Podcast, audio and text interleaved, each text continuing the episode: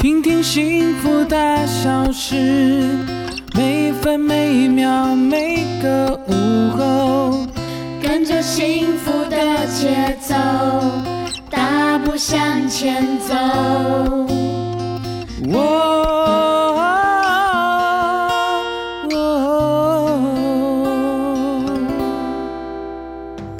在这里，大事由我决定，小事就交给你决定吧。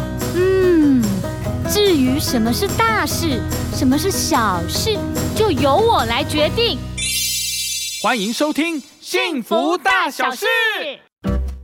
你正在收听的是 FM 一零二点五幸福广播电台，我们是幸福大小事，我是陈丽琴，我是邓广福。哎，在我们现场的是博飞营养咨询中心的院长、营养师苏延成院长，我们欢迎大家好，大家午安，大家早安，大家好。哎，是是是，那其实很重要的，我们今天要聊的这个话题呢，我想也是很多家长啊，是啊，非常困扰的一件事情了哈。那有些家长呢，为了让孩子吃番茄啊。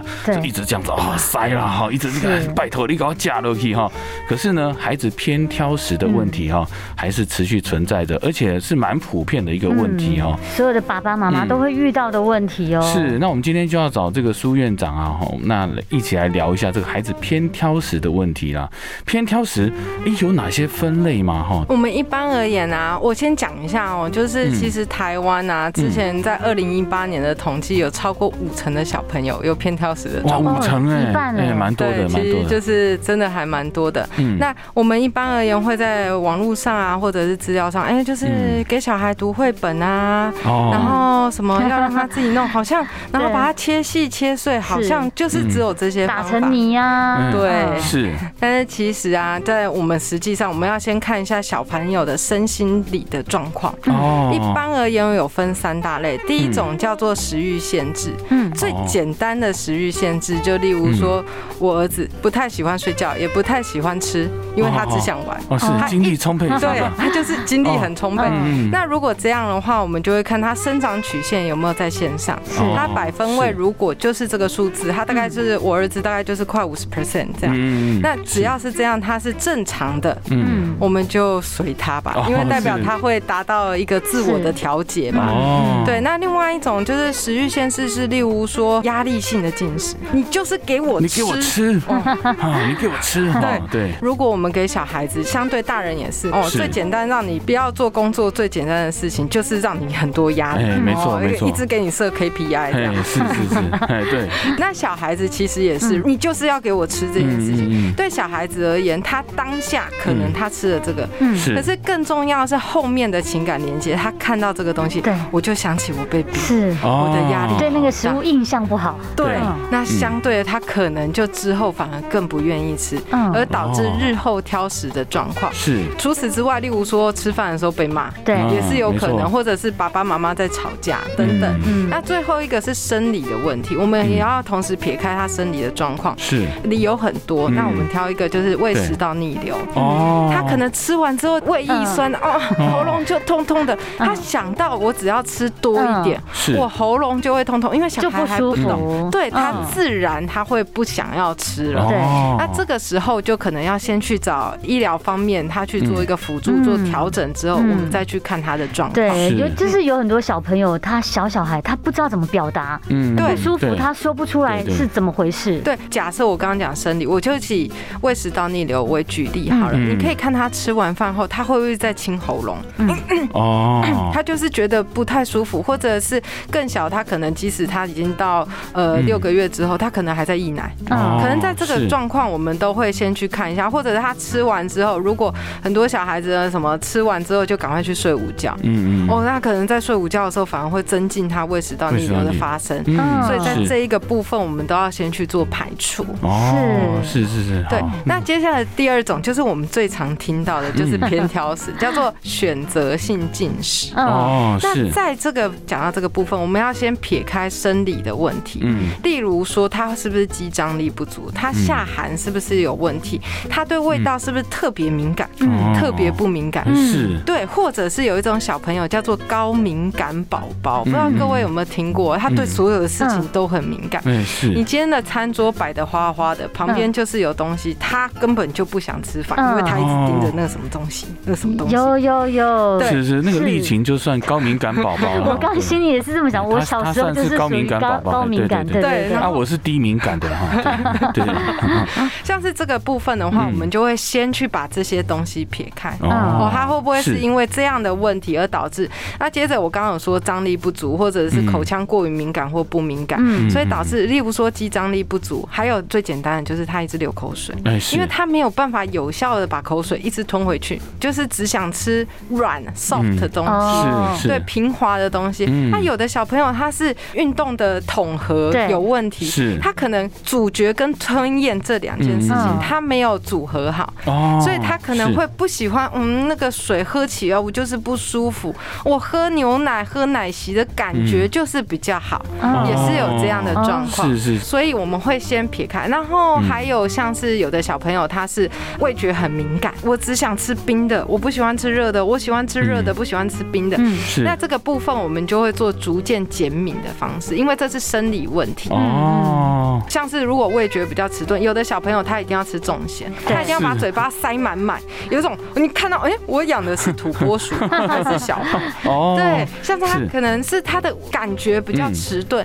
像是这样的话，我们就会建议说，其实满六个月开始，小孩子是可以吃香料的，不是我们传统说哦，像是黑胡椒、白胡椒、孜然，其实比较提味的，对，比较提味的东西，其实在小朋友的食物当中都可以用。那撇开就是茴香跟五香粉，我们常用的五香粉或咖喱这个部分要稍微比较注意，对，然后芭蕉这种，除此之外其实都 OK。嗯，那最后的话就是我们刚刚讲到，就正统偏挑食。哦，正统的。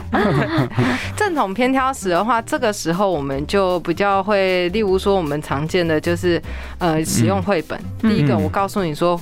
小兔子都吃红萝卜。长颈鹿为什么会长这么高？因为它吃青菜。哦，那万一小朋友说：“我不要跟长颈鹿一样脖子那么长。”那我们就找一个比较高一点的。对，那但是这个不要变成贿赂了。我们会比较不建议，就是说你吃完什么才可以拿玩具？对，或是你吃完我带你出去玩，或给你糖果，会变成一种交换。对，那这个时候我们就会带到另外一个。叫做亲子共餐，嗯，所以也意思就是说，我们跟孩子一起吃。而且其实我们六个月开始，只要选择适当的食物质地，嗯，就可以跟孩子一起吃了。嗯，那我们其实目前我们有推一本书，叫做 B L W，就是 Baby Leaf Weaning，就是我们从六个月开始，我们以前是不是喂十倍粥？对，喂五倍粥，然后拿汤匙塞到他嘴边，对，然后小孩子就把头扭开，对。对对，那扭开之后。有的家长就两种嘛，一种就你不爱夹太夹放开。放着，或者是另外一种鸡尾塞进去。对，那塞进去这种当然就是最不好。那后面你会发现，如果像是这样塞进去，他两岁之后，他偏挑食的状况，因为他有能力选择偏挑食，是，所以他就会用偏挑食的方式去反抗。那是不是也会造成他对食物的恐惧？对他后面就会带到第三，就是食物恐惧。嗯，当你在前前面偏挑食还是等等，我说强迫我胃食道逆流，我都没有改善，我就是吞不下去。再这样子的话，它就会造成食物恐惧。那食物恐惧的例子，我相信很多小朋友可能看到青菜就会哭。嗯，是。像我儿子，他看到蛋就会哭，因为小时候我们怕他缺铁，就给他吃很多。哦。他长大到现在都不吃。那什么时候会吃？就例如说，我们把蛋就稍微弄得比较不像蛋一点。是是。对，然后。出蛋的原型，对，例如说切蛋丝，这个就回复到选择性进食的部分，我们就把它质地做改变，这样对。哦，觉得吃个饭怎么这么多问题？真的不容易哦。好，我们休息一下，等一下继续回来聊哦。人生就像旋转木马，一圈圈的绕，一趟趟的感受着生活的起落，灯光熄灭。人潮散去，依然倾尽全力继续向前，因为炙热的心告诉我们，走完这圈，又将是个光亮的明天。打开 FM 一零二点五幸福广播电台，在日常的回旋里累积幸福的旋律。想陪伴你，就一直在一起，守护你，把烦恼给全部抛弃，只想赖着你，最温柔的旋律。拥抱你，拥抱我的幸福广播电台，FM 一零二点五。你正在收听的是 FM 一零二点五幸福广播电台，我们是幸福大小事，我是陈丽琴，我是邓广福。今天我们邀访的大来宾呢是博飞呃营养咨询中心的院长食物盐陈院长，我欢迎。哎，大家好，我回来了。哎，我们今天来讲这个挑食啊，哦，这个小朋友挑食呢，有时候父母很烦恼，真的。呃，因为我们刚刚也聊过很多原因，不一定只是挑蔬菜，有时候是哎我我只挑肉，或者是我不吃肉，或者我不吃蔬菜，挑食的。的原因真的很多，哎，是是是，那这个怎么办呢？哦，有的孩子只吃蔬菜，有的孩子只吃肉，这个都不知道怎么办。先讲一下哈，两岁以下的偏挑食是我们可以接受的。我们常常在六个月之后，无论呃，我们就常常就开始吃副食品，吃一吃的时候，哎，忽然发现他从不会反抗变会反抗。嗯，小孩从一岁三个月，就是大概十五个月开始，他到四岁，他们开始展现我的自主权，我就是想挑食。你越逼我，我越不想吃哦。这个东西，其实在这个时间，尤其是两岁之前是正常的，因为他们会去做。选择那后面的话，常常有的人说，那我小孩不吃蔬菜怎么办？不吃肉怎么办？对，其实我们会去看，就是说，其实这两个就是肉类跟蔬菜都是它的主要分类。那我们会使用许多的方法。这个接下来我稍微带到一个想法，叫做家庭责任分工，听起来是不是很玄？哦，是是是。什么叫做家庭责任分工？其实它就是两个大概念。家长呢，我们决定人、时、地，也意思说我要提供。什么？嗯，我在哪里吃饭？你要跟谁吃饭？我把东西都准备好。小孩他有要他负责的项目，我要吃什么？嗯，我要吃多少？我要怎么吃？哦，对，那在这个就留给小孩自己去做决定。对，我们想一下，我们平常在上班的时候，嗯，哪时候会最愿意为老板尽心尽力？哦，老板夸奖我的时候，对，或者是领钱的时候，对，老板选择加薪的时候，对，老板说你要选择你要做方案 A。还是要方案 B，你无论做好或做不好，我都称赞你。哦，你都是我内心的 Number One。太棒了，全部都做了，对，都做了。对，相对的，我们在其实有时候在呃喂小孩子副食品，不要说喂一起吃的时候，其实我们也要有这个概念。我们提供什么？你今天你可以选择吃或不吃，你不吃没关系，我们吃。哦，那我们常常会讲，呃，像我自己的孩子啊，我就会说，嗯，我吃饭是一个从小就被训练，我们不能吃饭讲话，对，我们不能有喳喳的声音，我们要做好吃。是，那我老公呢，他就是吃饭一种啊。哇，超好吃！哦，这怎么这么香？哇，你老公以为在做节目哈，在做美食节目。对，对，相对的，我儿子就比较喜欢跟爸爸吃饭。相对的，就是说饮食这件事情，我们不是求温饱就好，它是一个气氛，对，一个情感的连接。对，所以撇开我们什么，我们要让小孩子读绘本，让小孩子一起来，我们让小孩子拟食谱之前，我们先做好，就是。我们前面要做的开头，一起之，把责任都划分好。嗯，对。那撇开这件事情，还要顺便讲一件事情。我们现在大人哦，吃饭最常做的是什么？嗯，东西弄好，上桌吃饭。吃饭啊，其实这件事情哦，在跟小孩子吃饭这件事情，我们就没有那么鼓励。嗯，我们会建议一个东西叫做仪式化。仪式化就是说，我们常常会说，呃，像现在很多。长辈或大人都会说，在五分钟要吃饭哦。嗯，这件事情对小孩而言，嗯，并不是很好，因为他们没有时间的概念。我们可以跟他说你在玩什么？之后，嗯，我们就上桌吃饭。嗯，那上桌吃饭，它有一个仪式化，最简单的仪式化是洗手。洗完手之后，无论是大小孩、小小小孩，都可以让他们摆餐盘，拿自己的餐具，甚至自己穿围兜兜。这都是一个仪式，因为我要吃了。这时候味道开始出来了，食物的味道，视觉。嗅觉都出来了。我们在这个时候，例如说，呃，基督徒，我们就会祷告。哦，这件事情撇开宗教，它太棒了。因为你一边祷告，你很饿的时候，你还要闻香味，你还要看食物。哦，我很饿，然后祷告结束，赶快吃。嗯，它就是一个过程。我们把这件事情做仪式化。哦，是。我们一起吃，做这个仪式。吃完之后，我们一起做什么事情，会让小孩子更有那个节奏感。对。那后面的时候，我们才会说什么？我们把食材切碎，对，切小。拌在里面，嗯，但是我藏在里面，让他不知道就吞进去了。对，那这个时候绘本的好处在哪里？例如说绘本，我常常跟我儿子说，哦，那个吃青菜，你可以跟长颈鹿一样高，哦，好高好高。哦，或者是呃喝牛奶哦，我们可以长得比较壮啊，等等的这些事情。但是它并不是用贿赂，我们也会比较不建议用贿赂的方式。例如说我吃完这件事情，哦，你吃完。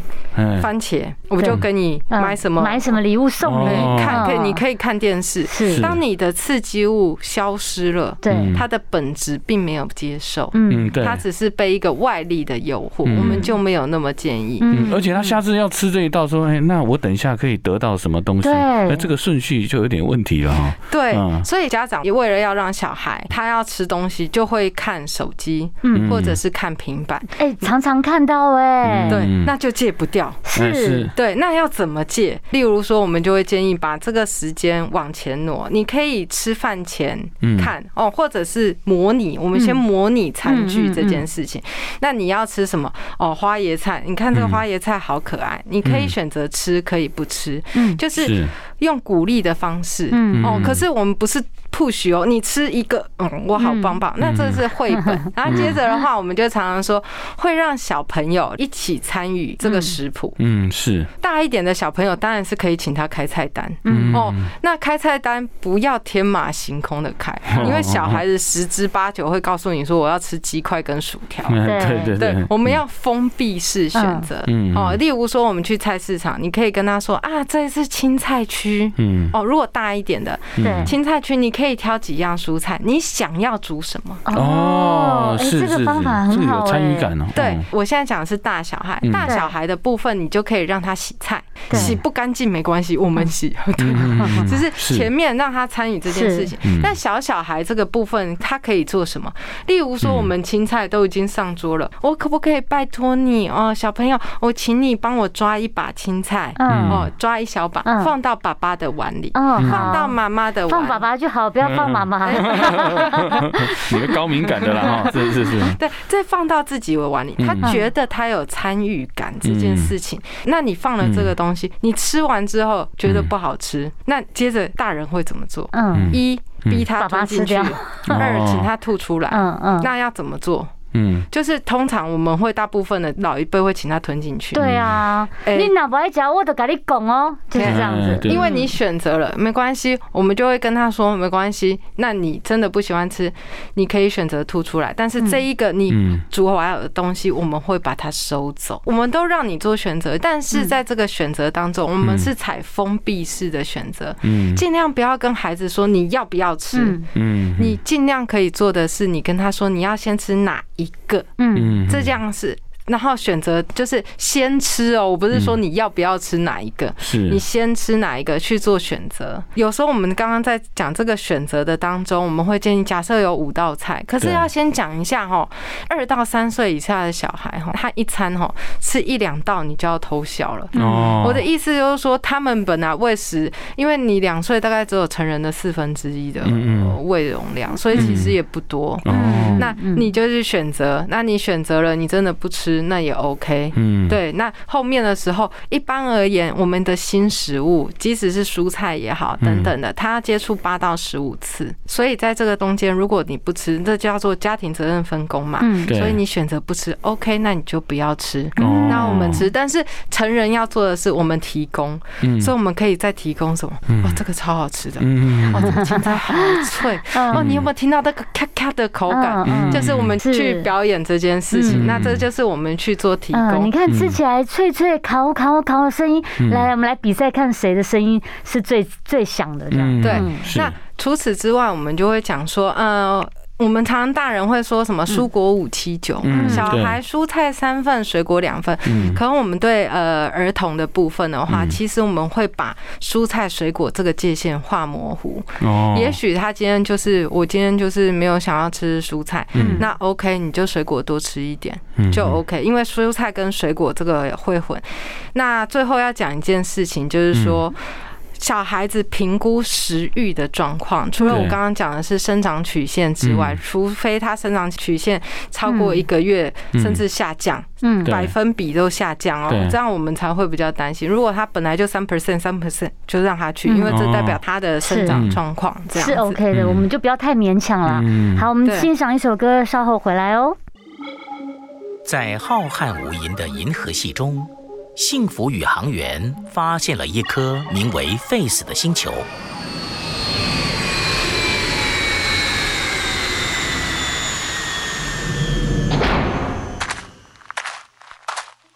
哇，这里根本沙漠大干皮，也太干燥了吧！